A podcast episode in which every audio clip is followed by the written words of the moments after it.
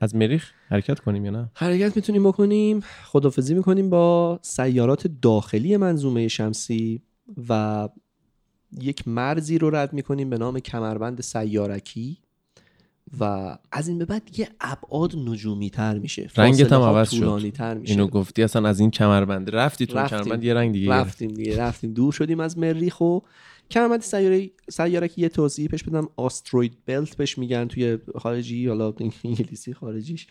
و همون که بهت گفتم حدس می‌زنن اونجا یک سیاره بوده که بابت تو برخوردهای اولیه مشت... منظومه شمسی یا به یک چیزی دیگه خورده و دو تا سیاره بودن به هم خوردن اون قطعاتشون مونده.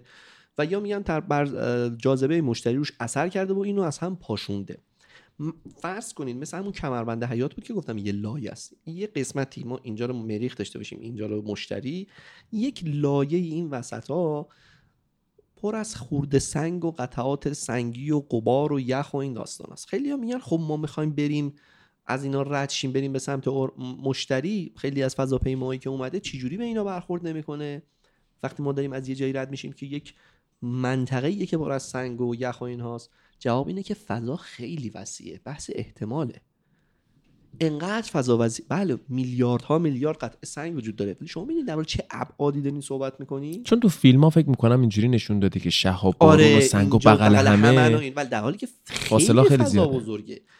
مثالی که یعنی یکیش ممکنه تو آمریکا داره رد میشه یکیش از استرالیا داره رد واقعا میشه. شاید مثلا چون من عینا. یکی از این سوال از دکتر فیروز نادری و جواب دقیقا همین ایشون اینجوری داد گفت واقعا احتمال برخوردی که ما یه سفینه بفرستیم بخوره به اینا مثلا یک ده هزار و صد هزار و میلیونه. مثل سقوط هواپیماست. آره. آره. مثل اینه که شما داری میگی من دارم اینجا راه میرم یه شهاب سنگ بخوره تو سرم. احتمالش هست. ولی احتمالش چقدره؟ خیلی احتمالش کمه دیگه ولی کسی داریم تو دنیا که مثلا شهاب سنگ خورده تو خونش. نه ولی واقعیت اینا از تو فیلم ها میاد و اون تصوراتی که مردم از فیلم ها. می‌کنن و واقعیت جا خودت هم جای کارگردان بذاری باید مجبوری شهاب باران بده. اینجوری نشون بدی بله. پس من فقط خواستم الان معرفی کنم. آستروید بلت اگر بعض موقع روی سری نقشه های منظومه شمسی می‌بینین یه ذره خورده سنگ یه جا کشیده بین مریخ و مشتری داستانش اینه. کمربند سیارکی رد می‌کنیم. حدودا 34 5 دقیقه 35 دقیقه از خورشید به صورت نوری فاصله گرفتیم من دیگه کیلومتری نمیگم اینا رو سعی می‌کنم اینجوری بگم که ملموس تر بشه مریخ 15 دقیقه بود حدودا 12 دقیقه یا 15 یعنی دقیقه فرض کنید اگه یه فوتون باشین دور خورشید که همون آتیشش رو گفتی میشه کرونا بله، رو. بله، از بله. همونجا شروع کنی حرکت کردن بله. 35 34 دقیقه 35 دقیقه نوری می‌رسیم به خورشید بزرگترین سیاره قدیمی ترین سیاره شاید مهمترین سیاره برای زمین نسبت به بقیه های سیارات نقش اساسی داره در پایداری زمین حیات بر روی زمین و کلا همه چیز در مورد مشتری شگفتانگیز خاص و عظیمه. ابعاد اندازه‌ش که اصلا بین سیارات نمیشه دربارش حرف زد. خیلی بزرگه. 1300 تا زمین در مشتری جا میشه. 1300 تا زمین. 1300 تا زمین. ببین اصلا اعداد خیلی وحشتناک من شنیدم اون طوفانی که توش هست که حالت دایره ای می‌بینیم روی خود مشتری, مشتری. که چشم مشتری بهش میگن از زمین گنده تره. بله. قبلا سه تا زمین توش جا می‌شد. الان بیشتر از یه زمین توش جا میشه چون داره کوچیک‌تر میشه دایره تر میشه و به زودی نابود میشه. ولی سه تا زمین توش جا می‌شد. تازه این شده بود چشم مشتری که اون لکه قرمز مشتری هستش. مشتری سریعترین گردش رو در حرکت وضعی در بین سیارات منظومه شمسی داره. حدودا 9 ساعت طول می‌کشه تا دور خودش یه دور بچرخه. چه یعنی سرعتی داره آره ولی این گازیه. یادمون نره؟ سیاره گازیه. حدس می‌زنن هسته جامد داشته باشه ولی مجموعی از گازه که یه جا جمع شده به خاطر گرانش و یک هسته حالا جامد هم داره. سالش سال خیلی طولانیه. تقریبا دوازده سال یازده سال طول می‌کشه تا یک دور به دور خورشید گردش کنه. تعداد قمراش خیلی بالاست. تعداد قمراش حدودا 79 تا قمر داره. شنیدم خیلی قمر داره. ببین آخه هی هم داره به وجود میاد. یعنی مثلا من دارم اینو میگم چهار ماه دیگه اینو یکی ببینه نگه شد 81 چون سه چهار سال پیش مثلا حالا سه چهار سال یه ذره بریم عقب‌تر. حالا من 100 خورده شنیدم دونم 100 خورده ولی مثلا 40 50 تاش اس نداره. یک سریاش رو بله یک سریاش رو نمی‌دونن جزء چون از اینجا به بعد همه سیستم حلقه ای دارن. همه فکر می‌کنن فقط حلقه رو منظومه تو منظومه شمسی زحل داره. ولی این فضاپیمایی وویجر نشون داد که مشتری هم یک حلقه خیلی نازک سیستم حلقه خیلی نازک داره. چه جالب. بله. همین سنگاست همین بله قمرا و سنگ و سنگ و غبار و یخ و از ذرات کوچیک به اندازه شن بگیر تا سنگای بزرگتر. ولی خیلی نازکتره و به چشم حالا تلسکوپی زمینی دیده نمی‌شد. ولی فضاپیمای وویجر وویجر یک هم اصلا تونست رو detect کنه با اینکه هر دو تا وویجر مشتری رو رصد کردن. مشتری زحل رو رصد کردن. از اونجا بعدش دیگه فقط وویجر دو رفت به سمت اورانوس و نپتون و وویجر یک به سمت خارج منظومه شمسی رفت. مشتری میدان مغناطیسی عظیمی داره. جاذبه حدودا دو نیم برابر زمینه. یعنی شما مثلا میگم اگر روی زمین 80 کیلوگرم جرم داشته باشیم کیلوگرم واحد جرم ما وزنمون میگیم یه اشتباه مصطلحه. بر روی مشتری همون آدم 80 کیلویی دو و نیم برابر وزنشه. یعنی نزدیک 200 کیلو وزنش میشه. یعنی می‌خوای راه بری سنگین راه میری. بله همین 100 درصد. اصلا- فشار میاد پاتو می‌کشه پایین. بله. سر رو اگه خم کنید ستون فقرات خم میشه. خیلی چیزه. با تلسکوپ از روی زمین چهار تا قمرش به راحتی قابل دیدنه که معروف شده به قمرهای گالیلئی ولی یه سوال پیش اومد همین الان برام. این گازه. بله. گاز با این حجم از گرانش آخه سطحی نداره که جرم که داره. آره ولی فرود بخواد چجوری بیای توش؟ فرود نمی‌تونیم بیایم توش توش میریم همجون تا برسیم به اعماق مشتری. با این سرعت ما رو می‌کشه تو. می‌کشه یعنی تو. فرودی احسن. نداره. من یه ویدیو داشتم تو پیجم سفر به مشتری. شما وارد اعماق مشتری میشین. اکثرا از هیدروژن و هلیوم تشکیل شده. ولی مواد مثل س- گوگرد و اینا هم در جو بالای مشتری پیدا میشه اینا رو طیف سنجی متوجه شده حالا از نظر شیمیایی بگم اینه که گفتی خیلی جالب بود که سطح روی مشتری که اون ابرای ابرا و گازاش هست H2S و آمونیاک دو بله. تا ماده ای که من تو آزمایشگاه نمی‌دونم بو کردی این دوتا رو یا نه یعنی ما تو آزمایشگاه اگر این دوتا ماده بود مخصوصا خیلی زننده H2S و سوزنده هم باید باشه درسته؟ H2S اصلا گندیده ترین بویی که واقعا میشه یعنی بوی تخم مرغ گندیده گند- باشه درسته؟ اصلا به یکی اگه بزنی هیچ جا نمی‌تونه بره یعنی یه ذرهشو تو آزمایشگاه بزنی به یکی دیگه واقعا بله. آمونیاک هم انقدر بوی تند وحشتناکی داره که بعضی آمونیاک وقتا خیلی زیاده تو اصلا. بوک- بوکسورا می‌خوان بین هر راندی بعضی وقتا مثلا مربیاشون یه چیزی میدن یه لحظه بکنن که سر حال بشن یعنی یه دفعه اون مثل چک زدن آمونیاکه؟ آمون حالا شما فرض کن آمونیاک و H2S و قاطی کنی با هم. بشه یه چند تا از این گازهای مشتری شنیدم یعنی یکی از بله بدبوترین بله سیارات. بله بله من ببخشید شنیده بودم بوی. خواهش می‌کنم شنیده بودم بوی شدید تخم مرغ گندیده میده چون اینو واقعا بو کردم H2S رو برای همین گفتم. این دیگه تجربه شهودی داری رو شاید دقیقا. چهار تا قمر خیلی معروف داره که گالیلئی حالا اونا رو گالیله کشف کرده بود و به راحتی هم با تلسکوپ‌های زمینی قابل دیدنه. اون نزدیکترینش یعنی ما اگه ببینیم بعضی موقع سه تاش یه برن یکیش یکی دیگه است دو تا این برن دو تا این برن بخاطر که همشون دارن دور مشتری میچرخن دیگه. اون نزدیکترین به مشتری آیوه بعدش اروپاه قمر بعدی گانیمده که گانیمد بزرگترین قمر مشتری. و اصلا بذار بگم بزرگترین قمر منظومه شمسی. گانیمد از عطارد بزرگتره. یعنی یکی از ماههای مشتری, مشتری از یه سیاره تو هر منظومه شمسی بزرگتره. بزرگتره. ولی خودش سیاره نشده چون داره دور یه سیاره دیگه میچرخه. اگه خودش مستقل بود قطعا سیاره بود. گانیمده و کالستو که قمر دور افتاده مشتری میشه. ولی خب گفتم از این تعداد قمرات زیاد و فت و فراوون داره. زیاده ولی چرا این ستا تیتان و اروپا و نه تیتان آیو اروپا گانیمد کالستو. با چش دیده میشن اولاش بودن نه احتمال بزرگترن حیات رو توش میدن. احتمال حیات رو اروپا خیلی میدن. چون. میگن اروپا زیر سطحش زیر پوستش اقیانوس های بزرگی شاید باشه. این همش تحلیل وویجر و گالیله و جونوه.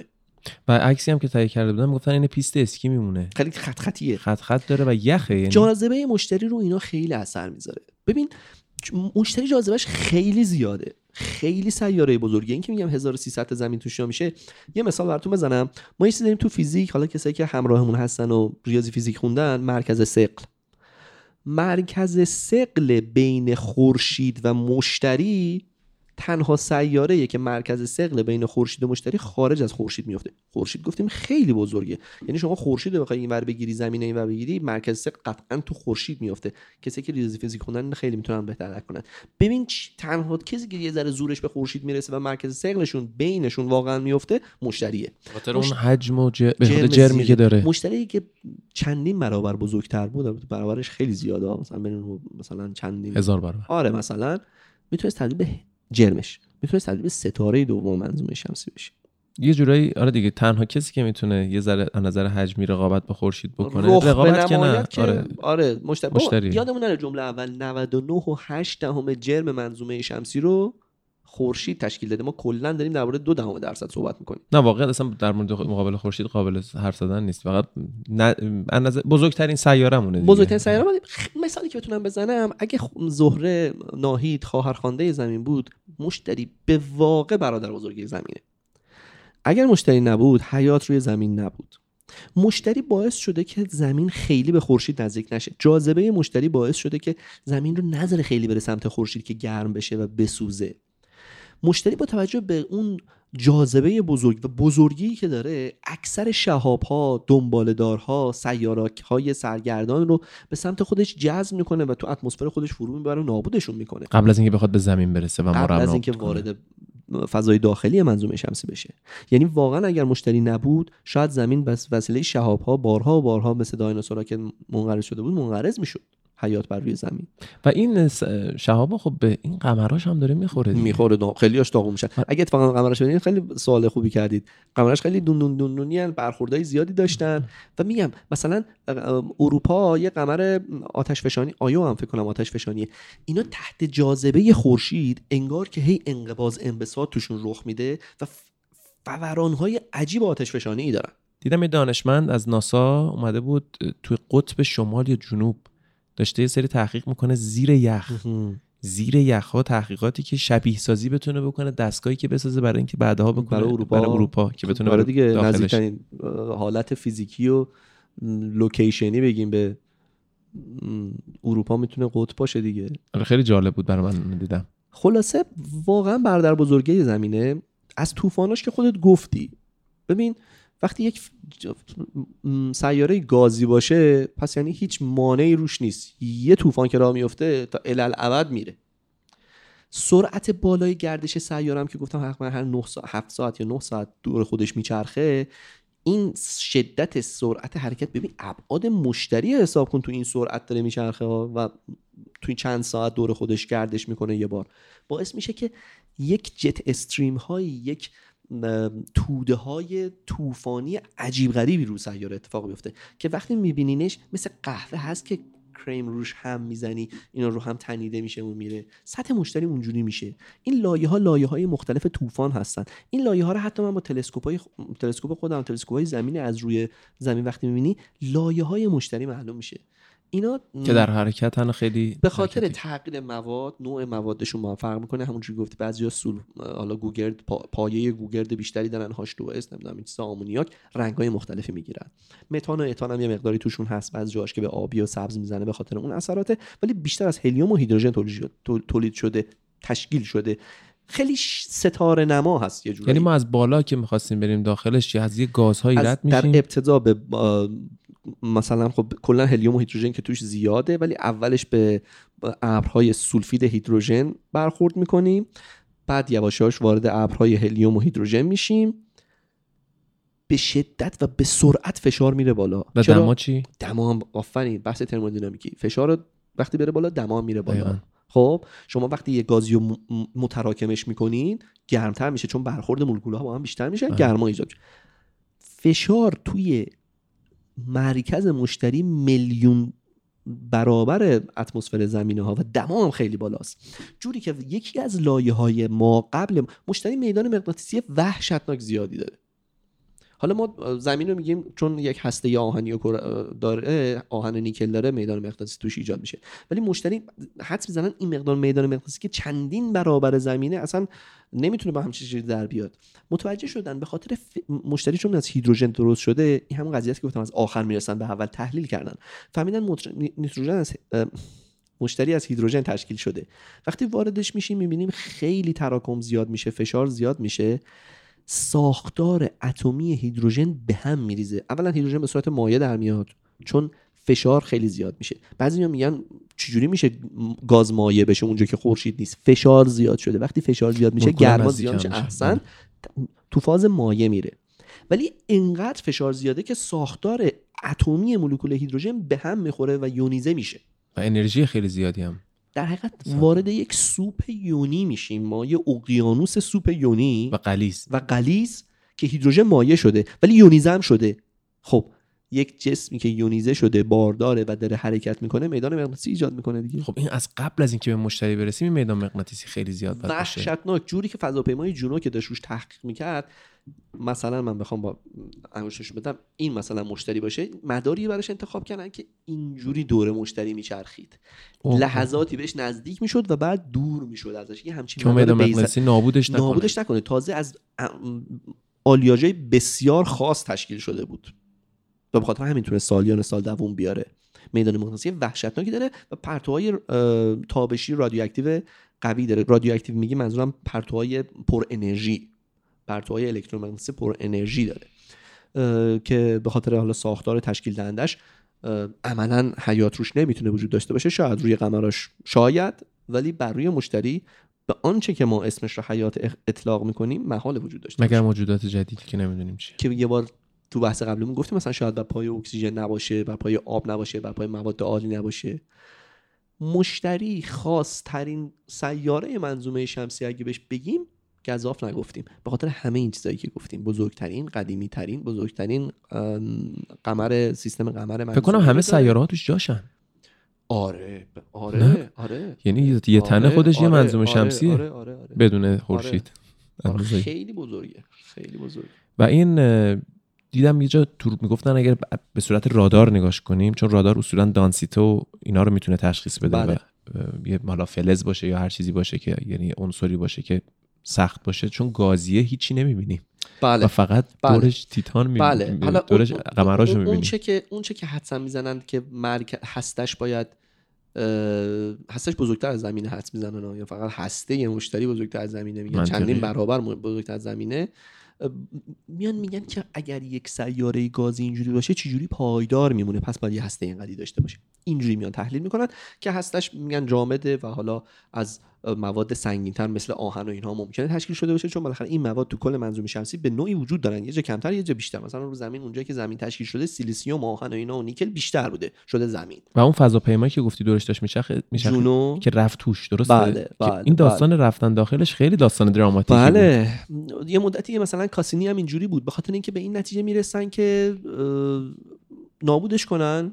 فضاپیمایی که داره بدون انرژی و غیر قابل کنترل دور مداری سیاره میچرخه به خاطر اینکه اگر پس بعد روزی خواستن یه سیاره یه کاوش بف... کاوشگر بفرستن اونجا یه وقت یک در میلیون این به اون برخورد نکنه واقعا درصدش مثل اون شهاب است که آره ولی. بالاخره کل پروژه چند صد میلیون دلاری یارو شرکت نابود میشه به خاطر یه قضیه و اینکه خیلی نگران حیات بر روی اقمار مشتری هستن. می‌گفتن این آلودگی ایجاد می‌کنه. اگر حیات روی اروپا باشه این بر اثر نیروهای گرانشی بخوره به اروپا ممکنه آلوده بود نمی‌دونم. انقدر فکر نمی‌کنم انقدر احساساتی باشن. ولی یه چیزی بوده نمی‌دونم. من که نمی‌دونم. ولی رفته وسط مشتری و از اونجا داشته هنوز میفرسته یه سری بله چیزا. بله بله. هنوز یه سری چیزا میفرستاده ولی خب پروژهش دقیقا میشنش تموم میشه دیگه. و چیزی که هست پهنای این گازها و ابرای روی مشتری فکر می‌کنم اوه. از خود زمین ما کلفتره بله یعنی از زمین- بارها و بارها بارها و بارها.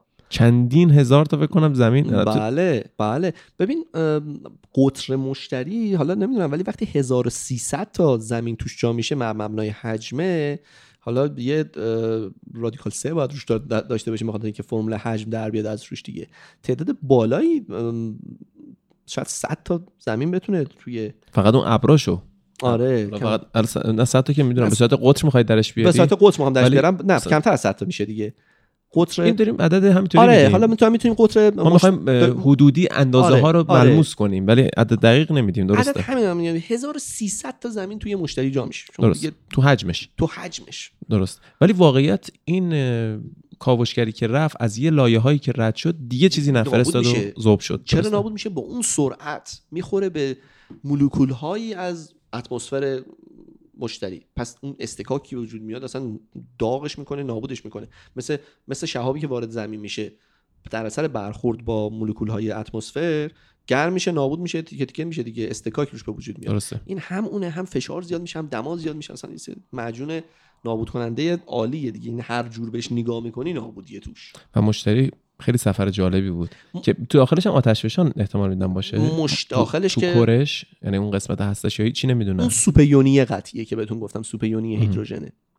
و آتش فشان و ف... ف... محکم چیز اینکه بخواد جرم داشته باشه و خاکی باشه داخل هستش داخل هستش هستش. سنگیه هنوز نمی‌دونم هسته سنگی که بهتره بگیم سنگین و جامده. نه هسته باید داشته باشه هسته داره. به قطع میگن هسته داره. اصلا خورشید. ثابت کرد که هسته داره. بر مبنای حالا تیپ سنجی بر مبنای پایداری یه سیاره با اون وضعیت این باید یه هسته فل... یه هسته سنگی داشته باشه. خب؟ یه چیز دیگه بود جونو یه اسکنی داشت که به قول معروف می‌تونست لایه های زیر مشتری رو هم ببینه. قطب شمال مشتری یه عکسی هست. حالا اگر بتونم خودم خدمتتون بفرستم که نشون ببینید. تو قطب شمالش هشت تا از این مثل چشمای مشتری دور یه طوفان بزرگتر دایره‌ای وجود داره که هر کدوم از اینا بزرگتر از قاره آمریکاست.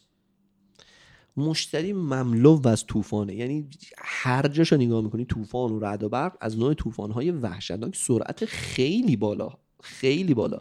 یعنی سرعت‌های حالا می‌رسیم رکورددارش که حالا نپتونه ولی سرعت‌های نزدیک صوت.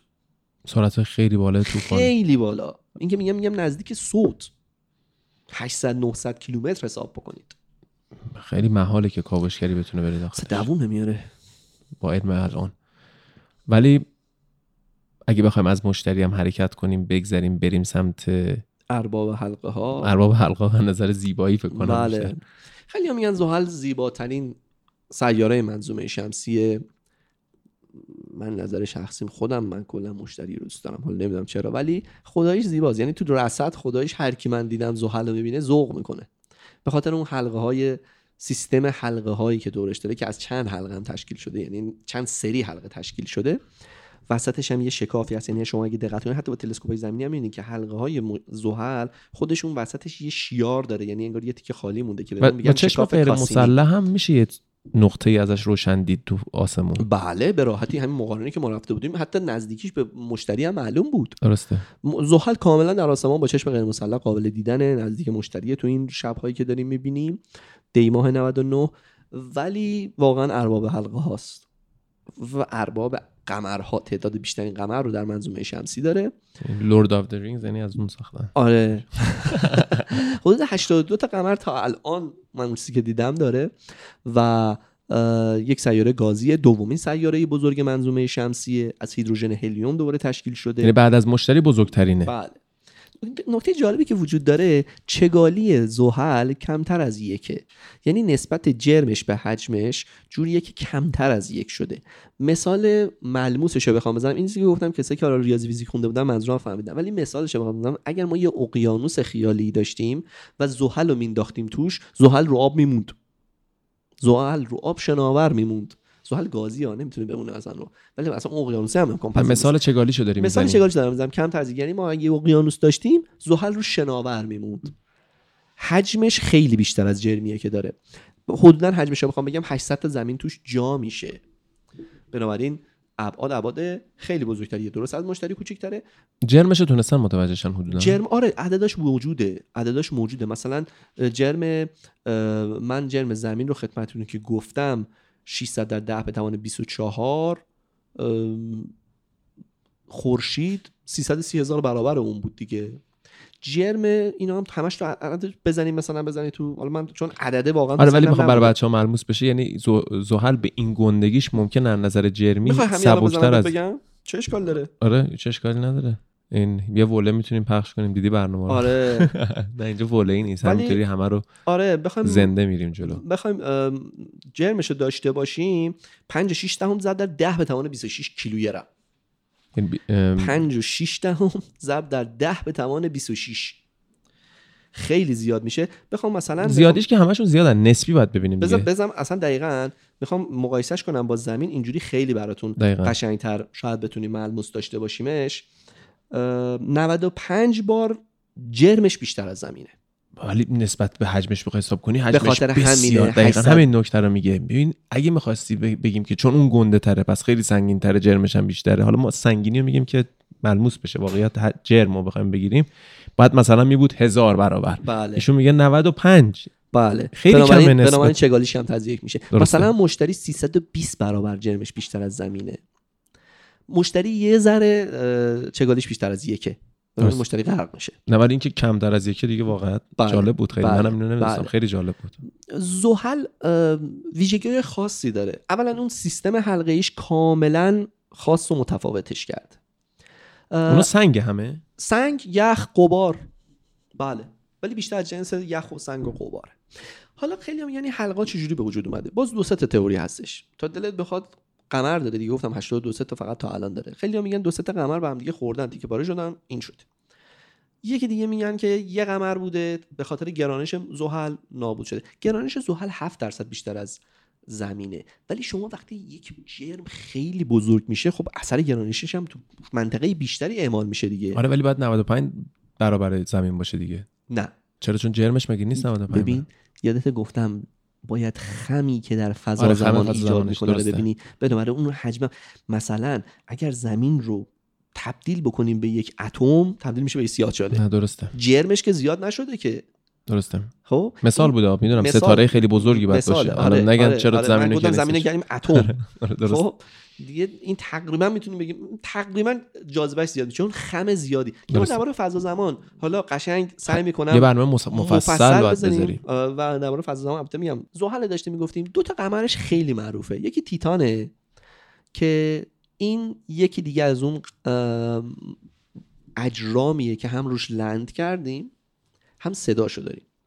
فضاپیمایی که خیلی زحل رو کاوش کرد اسمش فضاپیمای کاسینی بود. کاسینی به تحلیل و پردازش و کاوش زحل پرداخت و یک کاوشگری روش نصب بود به نام کاوشگر هویگنس که این پروژه اصلا معروف شده به پروژه کاسینی هویگنس.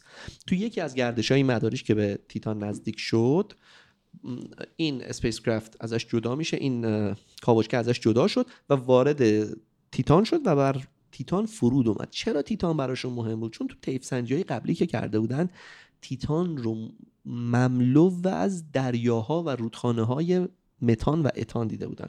دکتر شما خوب می‌دونی که متان و اتان پایه مواد عالی هستن و مواد عالی یه جورایی یک تنیدگی با بحث حیات دارن. یعنی یه جورایی فرقشون یه کربونه دیگه. علی. تموم شده رفت. آره. بنابراین حدس می‌زدن که شاید چون اینجا اینجوری باشه ما نشانه از حیات توش ببینیم. تصویری که لند شده روش هست صداش هم ضبط شده. حالا از شانسشون این فرودم که اومده بود هی میدن تکون داره می‌خوره. احتمال دادن که اصلا روی یک دریاچه ای از متان یا اتان فرود اومده. اینجا آزمایشگاه دما- نداشت؟ نه. یا حداقل من خیلی نمی‌دونم. خیلی عجیبه این برای من که بعد از با این همه پیشرفت خب ما باشه. ببین تیف سنجی که می‌کنن می‌تونن بفهمن متان اتانش چقدر اصلا چجوریه تشخیصش با طیف سنجیه کلا. خب، آره. آره. ولی این که بگم نمونه برداشت و اطلاعات. فرستاد شاید هم بوده باشه من خیلی اطلاعات دقیق روش ندیدم. چند ساعتی دووم آورد و عکس گرفت. صداشو ایجاد صدا رو برامون پخشن آنچه که ما میشنویم و یه سری مواردی رو انجام داد. ولی خیلی سیاره سیاره میگم خیلی قمر قرمز و پر از دریا و رودخانه های متان و اتانی بود و طبیعتا هم مایع چون خیلی سرده از خورشید خیلی دوریم. حدودا یک ساعت و ده 20 دقیقه باید فاصله داشته باشیم نوری. لحاظ نوری با خورشید یعنی نور بخواد به زحل برسه یک ساعت و ده 20 دقیقه روب تقریبا تو راهه فاصله رو دقت کنین ما 300 هزار کیلومتر در ثانیه داره. میره اون فوتونی که داره. حسابش رو بکن دکتر ما گفتیم از خورشید تا مشتری 34 5 دقیقه 40 دقیقه بود ولی از مشتری تا زحل خودش به اندازه خورشید تا مشتریه یه فاصله خیلی زیادی. خیلی ابعادیه تو این سیارات خارجی طولانی و به قول معروف وسیع میشه مسافت ها یه قمر دیگه هم داره که خیلی معروفه به نام انسلادوس. اونم خیلی قمر معروفیه توی سیستم های قمر. تا دلت بخواد اسم داره قمراش دیگه. ولی حالا تو اینجا که نمی‌تونیم در مورد تک تک قمراش صحبت بکنیم ولی تیتان با تلسکوپ های زمینی کاملا مشخصه. اونم احتمال حیات توش خیلیه. اونم احتمال حیات توش خیلی اون بیشتر اروپا. دو- رو دوتاش دارن رو یه جور حساب می‌کنن. چون می‌دونی یه جا آب داره مواد عالی ندیدن. یه جا مواد عالی دیدن ساختار کربن دیدن که خیلی برای حیات مهمه. یا حداقل نشانه از حیات می‌تونه باشه. خلاصه یکیش هست یکیش نیست. اینجوری رو جفتش دارن تحقیق می‌کنن و برای جفتش این چانس رو قائلن. زحل تقریبا هر ده یازده ساعت یک بار یک دور دور خودش میچرخه. سیاره گازی سری دور خودش میچرخه. ولی سالش تقریبا سی سال طول می‌کشه تا یک دور دوره خورشید بزنه. یک سال زحل سی سال سی سال ماست. زمین طول می‌کشه. خیلی جالبه. یعنی تقریبا یه آدم یعنی عمر مفیدش سه سال. مفید نه مفید دو سال نه دو سال خورده. یعنی یه آدمی شاید دو بار مثلا بتونه. خیلی مفید جوونیش یه سال. بله. عجب خیلی جالبه. این بله. اعداد و ارقام.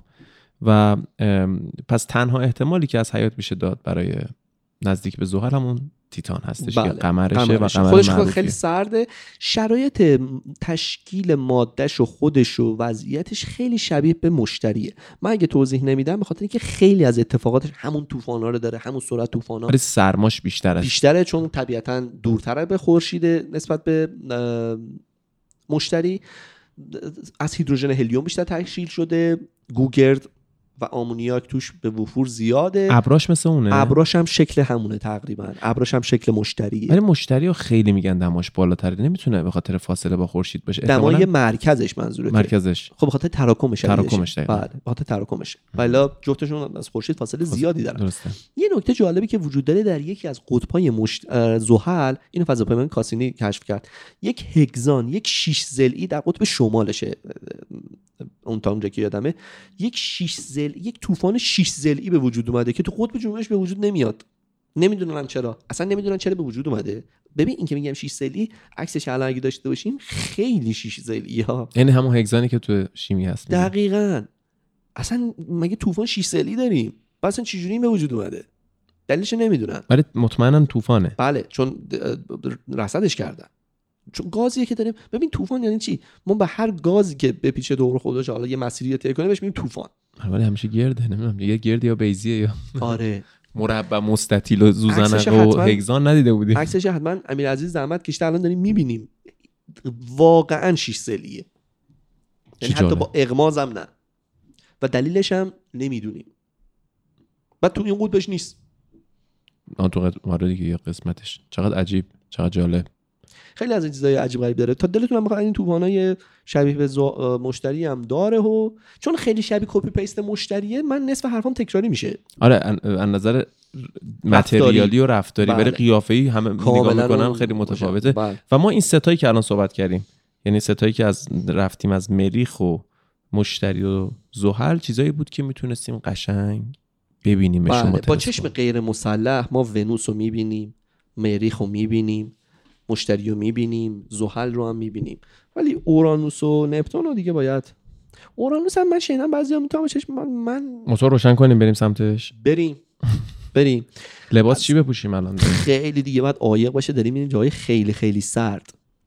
یه گفتم که نزدیکترین سیاره به خورشید سرد گرمترینش نیست و زهر و زهره یا ناهید گرمترین سیاره منظومه شمسی من به شد نظرم داریم حالا می- مینو کردم داریم میریم اورانوس آبی بشیم بهتر نیست؟ آبی بشیم. آبی بشیم. چون خودش هم خیلی آبی فیروزه یا یعنی رنگات هم چه قشنگ تغییر می‌کنه. خود داریم میریم اونجا خب, دیگه. خب داشتیم میونه صحبت. میریم. اورانوس کاملا آبی یک آبی فیروزه ای همون جور که دومین سیاره نزدیک به خورشید گرمترین سیاره است و نزدیکترین سیاره به خورشید که تیر یا عطارد بود گرمترین نبود اینجا هم سردترین سیاره یکی مونده با آخری است. یعنی اورانوس سردترین سیاره منظومه شمسیه با اینکه دورترین سیاره به خورشید نیست. نپتون دورتره ولی اورانوس سردتره. اینم بخاطر اتمسفر یا نه؟ اینم ربط به اتمسفرش داره. ولی یه چیز دیگه است که من نمی‌دونم چه جالب. آره. ببین اولا آبی بودن اینها به خاطر وجود متان اینا هم از هلیوم هیدروژن بیشتر تشکیل شده. سیارات گازی اصولا از این مواد تشکیل شدن ولی بیشتر از دو تا مورد قبلی یعنی مشتری و زحل متان در جو این سیاره ها وجود داره. رفتار متان با نور مرئی با نور خورشید جوریه که طیف قرمزش رو جذب می‌کنه و طیف آبی رو در حقیقت ما می‌تونیم ازش ببینیم. به خاطر همین این سیارات آبی رنگ به نظر میاد. رفلکت نور تابیده شده به اتمسفر اونهاست که اونها رو آبی می‌کنه. همین رنگ باعث میشه گرما کمتر توش بمونه. یعنی ساختار جو اتمسفرش جوریه که به آبی کمرنگ شبیه.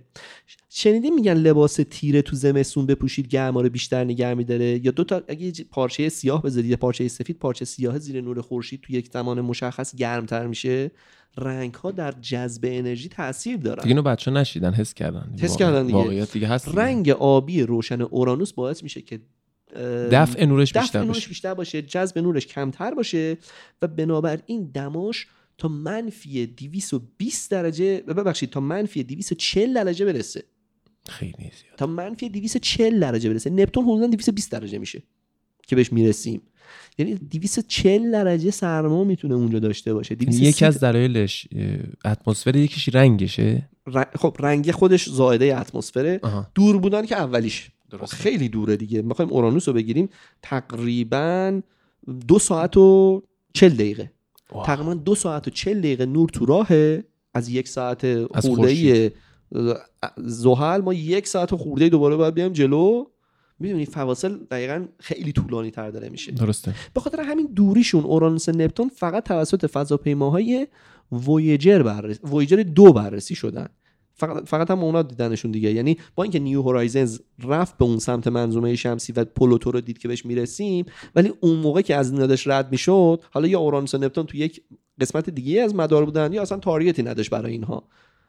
اینا فقط توسط وویجر دو رصد شدن. کل اطلاعاتی که ما داریم. کل اطلاعاتی که داریم. پس بنابراین خیلی دربارشون اطلاعات نداریم. البته خیلی هم اطلاعات دربارشون نمی‌خوایم چون اصلا انقدر شرایط ناجوری دارن برای حیات که اصلا شانسی برای حیات براشون نمی‌تونه متصور باشه. حالا چرا همش دنبال حیات میگردیم؟ دنبال عنصرهای خیلی خفن خیلی گرون همین چیزی که الان در مورد الماس گفتی. بله. ممکنه یه سری عنصرها آخه ما بعضی وقتا فکر می‌کنیم طلا گرونترینه یا الماس گرونترینه. نه عنصرهایی هستن که به خاطر همین حرف شما روی این کار رفتن ببینن مثل اگه پالادیوم وارد مثلا. اگه وارد اورانوس بشیم چی میشه؟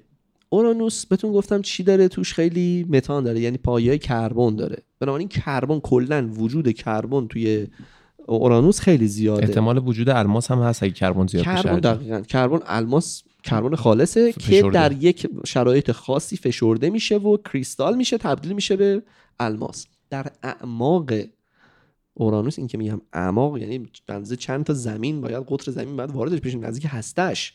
که دیگه نمی‌تونی در بیای چون جاذبه خیلی زیاد میشه چون اصلا دیگه اینقدر فشار روته که نمی‌تونی بیای بیرون تمام اون فشار جو روی شما داره اعمال میشه. اینقدر فشار زیاده که مولکول های کربن به هم چفت میشن بسته میشن کریستال میشن الماس مایع میشن. بارون الماس داره میاد. حساب نمی‌دونم الماس تو چه درجه مایع میشه. خیلی درجه بالایی باید بشه ببین اونجا چقدر دما زیاده که هم به خاطر فشار بالا. یعنی جوری هسته اورانوس رو داری میگی؟ ما قبل هسته. رو هسته اورانوس وایسی که اونم سنگیه یا جامده خب رو اون بارون الماس میاد یعنی دریای الماس خب اینو اینو چجوری. متوجه شدن؟ اینو میان بر مبنای رفتار ماده تو فشار دما میگن. میگن آقا اورانوس. کربن داره. خب انقدر بریم تو عمقش. سایزش هم که می‌دونن چقدره دیگه. برای پایداری همچین سیاره‌ای با همچین جرمی میگن پس یک هسته انقدی باید وجود داشته باشه. پس انقدر میشه لایه های گازیش؟ ببین من اینا رو دارم ساده میگم که ملموس باشه. پس تو اینقدر انقدر فشار باید رو ماده باشه. تو این حالت ماده از هم میپاشه یا به هم چفت میشه کریستال میشه. په آنگاه کیون آنچنان فرض و نتیجه ای می‌گیرن بر مبنای فیزیک.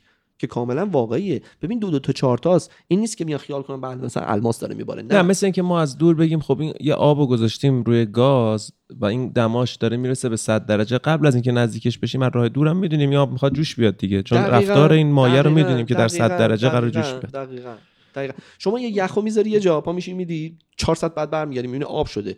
کسی که نمیده یخ آب عوض کنه. می‌فهمی یخ آب شده. این فیلم هم نگیره. فیزیکی. آره فیلم هم نگیره ما میگیم خب آب شده آب شده. دیگه. آره. دقیقاً. و مثلا همونو بزنیم فریزر میگیم آب نمیشه چون می‌دونیم تو فریزر دماش چقدره. دکتر این رفتار فیزیکی بر مبنای رفتار فیزیکی چون نمیشه مثلا اینجا یه جور برخورد کنیم فشار هم می‌تونن متوجهشن بدونی که برن داخلش؟ بله از ارتفاعش.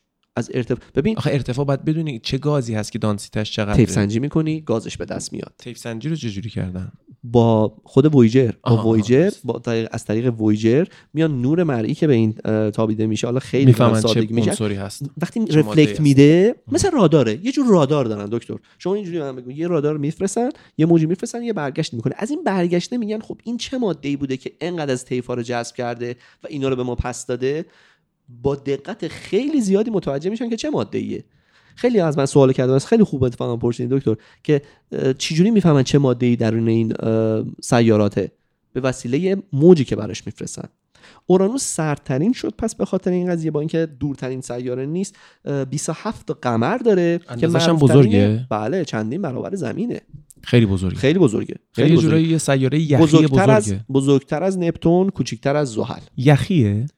یا نه؟ گازیه ولی کریست ب- ببین و- ابرای بالاش دوندونای برف متان میاد برف متان و اتان میاد. چون می‌دونم گازی هستش. گازیه که مثل برفک میمونه.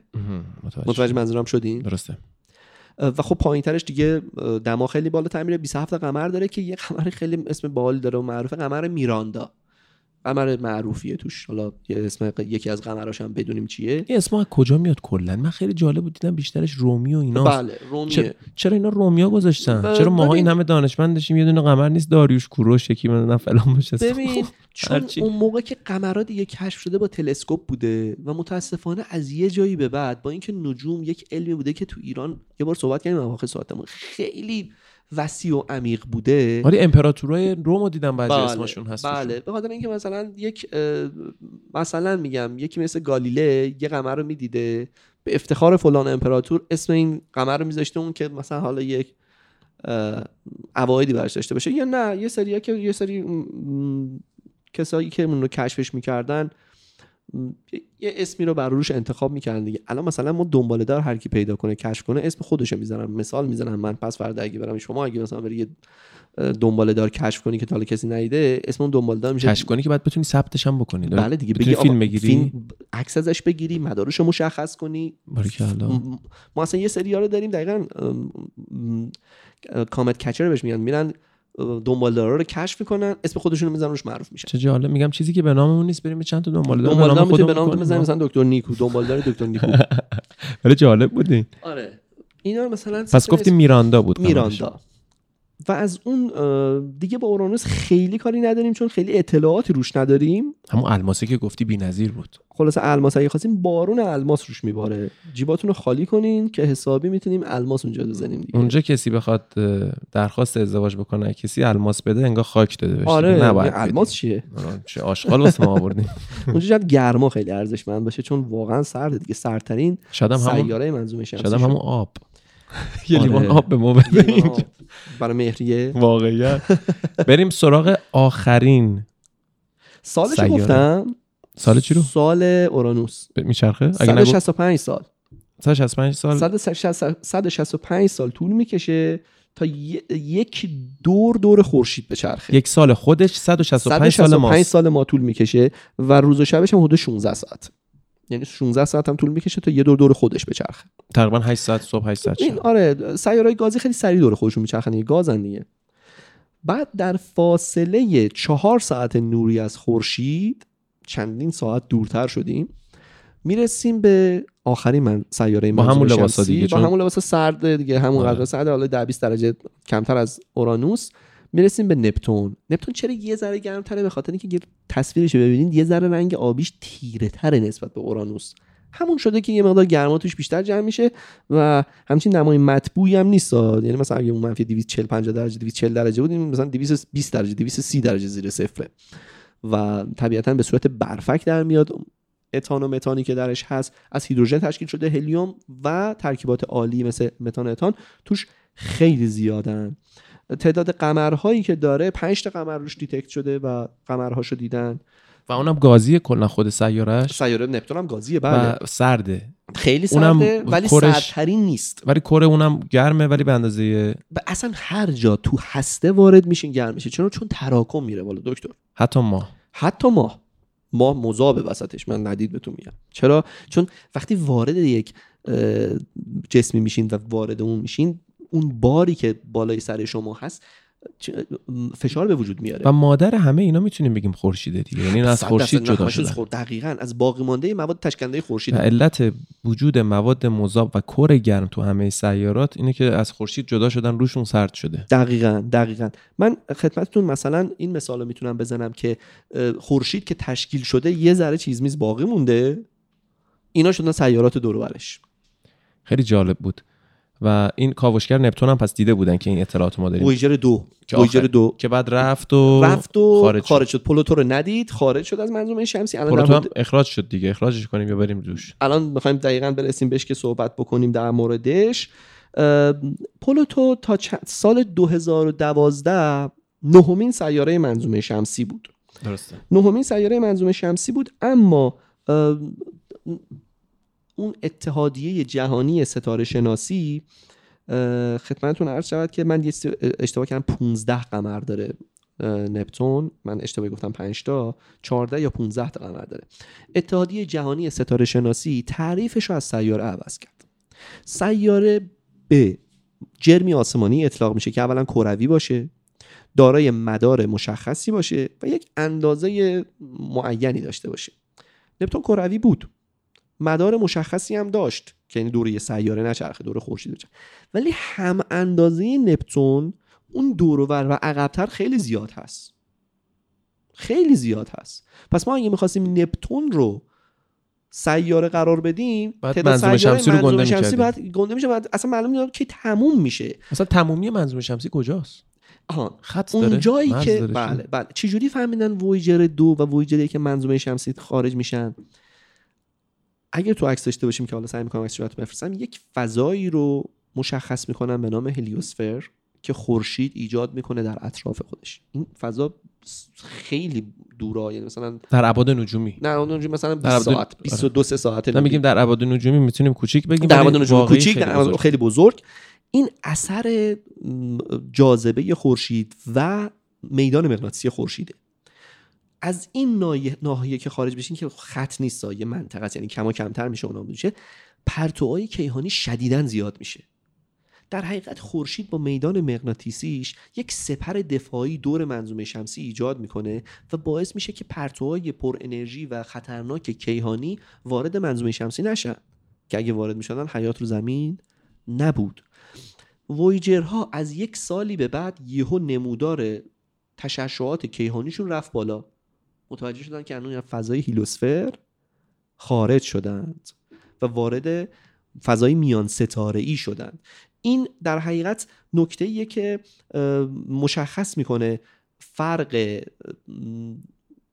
داخل منظومه شمسی رو با خارج منظومه شمسی. یه چیزی که من می‌خواستم چک بکنم الان زدم بیاد فکر می‌کنم سیاره اه، پلوتو از ماه حتی کوچیکتر باشه. بله از ماه کوچیکتره.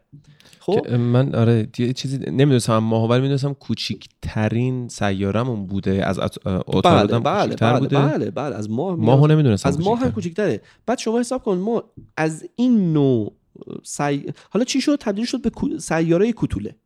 خب؟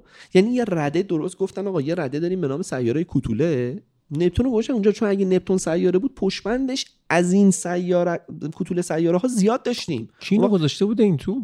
خب یه بار دیده اتفاقا یه بنده خدای دیده بودتش و ثبتش کرده بوده و به عنوان خیلی هم سخت دیده میشه. رصدش کرده بوده. بعد خود طرف که اون رئیس اتحادیه نجوم که این پیشنهاد داده بود و جهانی نجوم که این پیشنهاد داده بود میگم من بعد چقدر نامه گرفتم از آدمای مختلف میگم از بچه گرفتم که نقاشی کشیده بود که تو نپتون تو پلوتو رو از من گرفتی. تا آدم بزرگسال که مثلا هر چی از دهنش در اومده به یارو گفته بود که تو اصلا چی کاره ای که برام برام داری سیاره تعیین می‌کنی. پلوتون منو پلوتو- گرفتی پلوتو- یادم طرف افتادم می‌گفت تک دل منو تک بریدی. دل منو بریدی. خب اینم میگم یعنی چطور تو کی هستی برای ما تعیین می‌کنی؟ من با پلوتو آرزوها دارم فلان این سیاره من هنوزم خیلی پلوتو رو تو ذهن خودشون سیاره میگن. و اینکه آخر آخر آخر یه چیزی الان دیدن میگن یه چیزی شبیه به یه طوفانی میمونه یه سنگ های ریزه که شبیه به طوفان میمونه که در انتهای بله. منظومه شمسی این من یه چیه نکته یادم رفت بگم یه دقیقه همون رو پلوتو هستیم نپتون رو نگاه کنیم. سریعترین تندبادها و طوفان‌های منظومه شمسی در نپتون رقم می‌خوره. 2000 کیلومتر سرعت باد میشه توی نپتون. 2000 کیلومتر کیلومتر بر ساعت. 5 6 برابر سرعت هواپیماست. اصلا یه سه وحشتناک میگم چند بالاتر سرعت صوت میشه. و طوفان‌های شدید روش رخ میده. یه لکه هم داره که به لکه پلوتو معروفه. یه ذره تیره تر از بقیه. این وویجر تونسته بود یک حرکت یه ابر یه سفیدی روی نپتون مشخص کنه تو گردش مداریش. این جابجایی رو نسبت به سطح پلوتو فهمیده بود این باید انقدر سرعت داشته باشه که تو این مدت جابجا شده. سرعتش ناتس بود میگم 800 تا بله 800 میشه از آره. اون نمیره. ولی اون اون دیگه آخر آخر برنامه هم هست می‌خوایم برسیم به اون قسمت آخر. اون چیزی اون چیزی که من می‌گفتم که دیدم حدودش. ابر اورت شاید شما اولا یه کمربندی به نام کمربند کویپر که عین کمربند سیارکی پر سیارک و دنباله‌دار و اینها خیلی فاصله داره از نپتون ها. و یعنی تو منظومه شمسی نیست؟ تو منظومه شمسیه آها. چون داخل هیلوسفر. به منظومه شمسی خیلی وسیعه. بابا میگم ما در 20 در ابعاد نجومی در میگیم. امون نجوم خیلی کوچیکه بر اساس پادکست قبلیمون یه شنه دیگه بر اساس آره،. آره. ولی واقعیت آره آخه ما الکترون اون شنیم یعنی ببین ولی از نظر خو... بخوایم فاصله ای که خودمون درک می‌کنیم خیلی بزرگه خیلی بزرگه ولی اینها در این منظومه شمسی هستن بله کمربند کویپر مثل کمربند سیارکی بعد از پلوتو پلوتو هم جز اون حالا نزدیک های کمربند کویپر حساب میشه دیگه. این سیارک ها دنباله دارهایی که بعضی موقع میان رد میشن و میرن زادگاهشون همین کمربند کویپر یا ابر اورت. ابر اورت دورتره. دیگه در حقیقت مرز منظومه شمسیه. ولی چقدر باحال. چقدر باحال بود که امروز بحثمون خیلی جالب بود. سیاره ها اینجوری به وجود اومدن. این خورده ها و مخلفات کمربند کویپر که مثل کمربند سیارکی از یخ و قبار و سنگ و و نکته آخر اخیرا متوجه شدن که احتمالا یک سیاره نهمی هم در منظومه شمسی بله هست. ولی نمی‌تونن ببیننش چون نوری رفلکت نمیده که بتونیم با چشم ببینیمش با تلسکوپ ببینیمش. از اثر گرانشی که بر مدار دنباله‌دارها و ایجاد. می‌کنه دقیقاً. تغییر جهت ایجاد می‌کنه. میگن که آقا اونجا یه چیزی هست که نمیبینیمش ولی هست. مثل یکی که توی یه اتاقی باشه شما نمیبینیش ولی صداش داره میاد. نمی‌تونی بگی نیست که هست. ما صدا رو داریم می‌بینیم.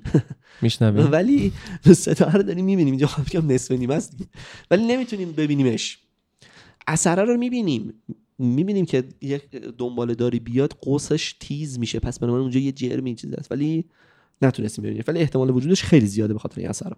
خیلی جالب بود. برنامه امروز خیلی باحال بود. دمت هم گرم و کلا جاسوسی در منظومه شمسی رو بستیم. کلش هم گرفتیم و یه نکته خیلی مهمی که بود اینکه ما بعضی وقت از اندازه ها میگیم به نظرم کوچیکی و بزرگی هیچ معنی هیچ وقت نمیده. باید بگیم بستگی به چی؟ بسته به چی ما داریم میگیم بزرگ و کوچیک؟ واقعیت منظومه شمسی هم خیلی عظیمه هم خیلی کوچیکه به گفته. خودت در وسعت کیهان. خیلی عالی بود. دمت هم گرم امروز اومدی. منظومه شمسی رو فکر کنم یه جورایی یه سطحی رفتیم ازش رو جاسوسی کردیم و به نکته اگه داری در آخر. ببین همه اینا رو که میگی میشه فقط منظومه خودمون اینا همش دایره وار دارن میچرخن. یه بیت از حافظ بگیم. آنکه پرنقص زد این دایره مینایی کس ندانست که در گردش پرگار چه کرد. خیلی از این جمله‌ای که من گفتم این بود که آقا این هست ولی نمی‌دونیم چرا اینجوریه آنچه که ما تازه می‌دونیم ازش و من به صورت ابتدایی ترین چیزها دارم میگم از خلقت از نجوم تازه خیلی سوالای بی جوابی همراهشه. ما فقط یه فضاپیما تونستیم بفرستیم به لبه های منظومه شمسیمون. خیلی ذره نمیشه شما مقایسه کن با این سیاراتی که نزدیکمون بودن چقدر حرف زدیم. این دور دورتر رو کمتر حرف زدیم چون کمتر درش مطلب هست. ولی واقعا اینا هر کدومش حساب کتاب داره.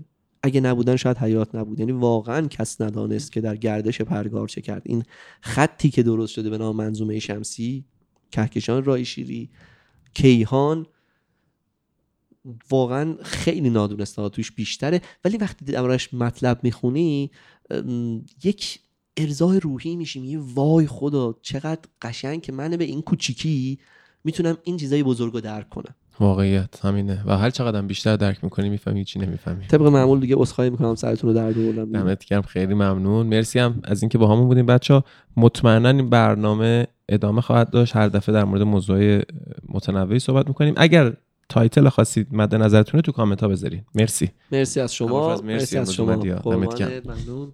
قربون. کرونا نگیریم اگه می‌خوایم بگیریم دور آفتابو بگیریم. مرسی خدافظ خدافظ